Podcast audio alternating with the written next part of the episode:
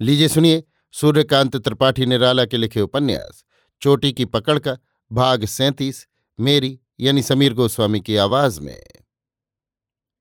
आमों की राह से होते हुए गुलाब जामुन के बाग के भीतर से मुन्ना पालकी ले चली। कई दफे आते जाते थक चुकी थी, उमंग थी। एक नई दुनिया पर पैर रखना है, लोगों को देखने और पहचानने की नई आँख मिल रही है। खिड़की पर कहारों और पहरेदारों को हटाकर दरवाज़ा खोलकर प्रभाकर को ले गई। पंखे से समझ गई, रानी साहबा उसी बैठके में बड़े वाले में ले गई। प्रभाकर ने देखा, एजाज वाले बंगले से ये आलीशान और खुशनुमा है। बड़ी बैठक है, छप्पर खाट बड़ी, मेजें बड़ी, आईने बड़े, फूलदानियाँ बड़ी, दरवाजे बड़े, झूले बड़ी, सनलाइट की बत्तियाँ भी बड़ी, अधिक प्रकाश, अधिक स्निग्धता, अधिक ऐश्वर्य अधिक सजावट, संगमरमर का फर्श खुला हुआ, हिंदूपन के चिन्ह। दीवारों और छतों पर अत्यंत सुंदर चित्रकारी। प्रभाकर को चांदी की कुर्सी पर बैठाल कर पास एक सोने के डंडे वाली गद्दीदार कुर्सी रख दी। प्रभाकर साधारण दृष्टि में बड़प्पन लिए हुए देखता रहा। मुन्ना रानी साहबा के कमरे में गई। हाथ जोड़कर खबर दी। रानी साहिबा ने हार पहना देने के लिए कहा। फिर दूसरी दासी से घंटे भर में भोजन ले आने के लिए कहा। हार पहनाकर मुन्ना ने कहा, रानी जी आ रही हैं। जूतियों की मधुर चटक सुन पड़ी। प्रभाकर ने देखा एक सुश्री सुंदरी आ रही थी। समझकर कि रानी है, उठकर खड़े हो गए। हाथ जोड़े। रानी साहबा ने मिलान नमस्कार किया। अपनी कुर्सी पर आकर बैठ गई। मेहमानदारी के विचार से आंचल गले में डाल लिया था। प्रभाकर की ऐसी कुर्सी थी कि सनलाइट का प्रकाश मुँह पर पड़ता था। रानी साहबा मुँह देखकर बहुत खुश हुई। हवा के साथ बाहर के बगीचे से फूलों की खुशबू आ रही थी। उनके आने पर उस बैठक में पंखा चलने लगा। आपका शुभ नाम? रानी ने पूछा, जी मुझको प्रभाकर कहते हैं। आप यहाँ हैं, हमको ना मालूम था। कितने दिनों से हैं? ये आप राजा साहब से प्रभाकर सहज लाज से झेपे। आपका इधर राजा साहब के बंगले जाना नहीं हुआ? जा चुका हूँ। उसको देखा होगा? जी हाँ। रानी जी को एक धक्का लगा, संभालने लगी, कहा, हम मज गए हैं। उससे भी मिले? जी हाँ, मिले। रानी साहबा झेपी कहा, बाज़ार का अच्छा माल है। राजा साहब खरीदेंगे तो अच्छा देखकर।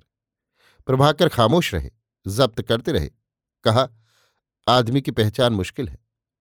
हाँ रानी साहबा ने कहा, हमने देखा है कलकत्ते में मगर फूटी आँख तारीफ़ थी। उससे क्या काम? तरफदार बनाना।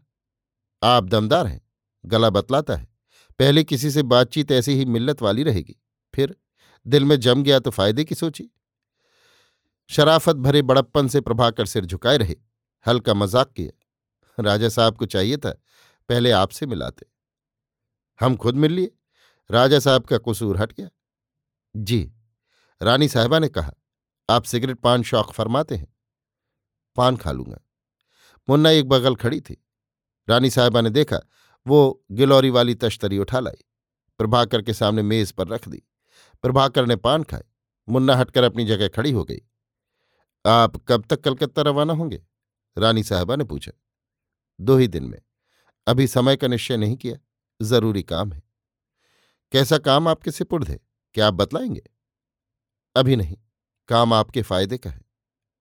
आपकी हम क्या मदद कर सकते हैं? सहयोग। ये तो यों भी है। आप हमारे घर हैं। आपको नहीं मालूम। हम ऐसी हालत में आपके दोस्त रहेंगे या दुश्मन? सही। आपकी हमारी बातचीत पक्की, मगर राजा साहब से हमारा भेद न खुले। हम ऐसा काम नहीं करते। भेद एक ही है हमारा। उससे आपको फ़ायदा होगा तो होगा। आप अपनी परिचारिका से समझ लें, जो हमको ले आई है। फिर हमारे काम से, जो हर तरह नेक चलनी का है, आप मददगार हों। राजा साहब भी हैं। आपकी और उनकी पटरी इस तरह बैठ जाएगी। मदद की सूरत क्या हो? आपके यहाँ हमारे केंद्र हैं, देशी कारोबार बढ़ाने के। आप महिला होने के कारण उनकी स्वामी। गृह लक्ष्मी शब्द का प्रयोग आप ही लोगों के लिए होता है। आप उसकी चारुता बढ़ाने, प्रसार करने में सहायता करें। देश में विदेशी व्यापारियों के कारण अपना व्यवसाय नहीं रह गया। हम उन्हीं के दिए कपड़े से अपनी लाज ढकते हैं, उन्हीं के आईने से मुँह देखते हैं, उन्हीं के सेंट पाउडर लेवेंडर क्रीम लगाते हैं, उन्हीं के जूते पहनते हैं। उन्हीं की दिया सलाई से आग जलाते हैं। ब्राह्मण की आग गई क्षत्रिय का वीर गया, वैश्य का व्यापार चौपट हुआ। ये सब हमको लेना है। इसी के रास्ते हम हैं। बंग भंग एक उपलक्ष्य है। दूसरे प्रांत अभी बहुत जागृत नहीं। यो कांग्रेस में सभी हैं। ये स्वदेशी वाला भाव हमको घर घर फैलाना है। आप गृहलक्ष्मी तभी हैं। इस समय रानी होकर भी दासी हैं। आपके घर की तलाशी ली जाएगी तो अधिकांश माल विदेशी होगा।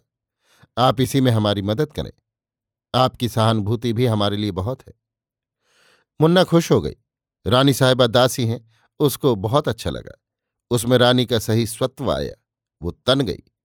प्रभाकर कहते गए, और यहीं से इस उलझन का खात्मा नहीं हो जाता। अर्थशास्त्र की उलझनदार बड़ी बड़ी बातें हैं। दूसरे मुल्कों से हमारे क्या संबंध रह गए हैं? हम कितने फ़ायदे और कितने घाटे में रहते हैं? बैंक क्या है? कारोबार की क्या दशा है? ये सब एक मुद्दत की पढ़ाई के बाद समझ में आता है। राज्य और राजस्व बिगड़ा हुआ है। इस प्रकार कभी हमारा उत्थान नहीं हो सकता। जाति की नसों में राजनीतिक खून दौड़ाकर एक राजनीतिक जातीयता लाने में कितना श्रम चाहिए, इसका अनुमान आप लगा सकती हैं। मैं आपका एक ऐसा ही सेवक हूँ। रानी साहिबा को जान पड़ा। उनका पहला अस्तित्व स्वप्न हो गया है। दूसरा जीवन से उबलता हुआ। देखा वे मुन्ना से छोटी पड़ गई हैं, मगर उनको बुरा नहीं लग रहा। हृदय के बंद बंद खुल गए हैं। मुन्ना खड़ी मुस्कुरा रही है। रानी साहबा ने कहा, हम आपसे सहमत हैं। आप जैसा कहेंगे, हम करेंगे। प्रभाकर सोचते रहे, कहा, इसकी मार्फत हम खबर भेजेंगे और भेजते रहेंगे। मुन्ना की तरफ़ इशारा किया और कहते गए, हर एक की अपनी सुविधा होती है। दूसरी की आज्ञा वो अपनी सुविधा को छोड़कर नहीं मान सकता या मान सकती। इसका अनुभव महीने दो महीने साथ रहने पर हो जाता है। फिर हमारे बहुत तरह के काम हैं। कौन किस योग्य इसकी पहचान की जाती है। आप इसकी मार्फत खबर भेज दीजिएगा और काम बढ़ाते रहिएगा। आज यहीं भोजन कीजिए, काफ़ी वक्त हो गया। आपको अपनी जगह जाना है। ये कहकर रानी साहिबा उठी और अपने पहले वाले कमरे में गई। प्रभाकर ने उठकर विदा किया। पाचक थाली एक मेज से लगा गया था। हाथ मुँह धुलाकर भोजन से निवृत्त करके मुन्ना प्रभाकर को उसी तरह उनकी कोठी पर भेज गई। उनकी आज्ञा भी मिली। अभी आप सुन रहे थे सूर्यकांत त्रिपाठी निराला के लिखे उपन्यास, चोटी की पकड़ का भाग सैतीस, मेरी यानी समीर गोस्वामी की आवाज़ में।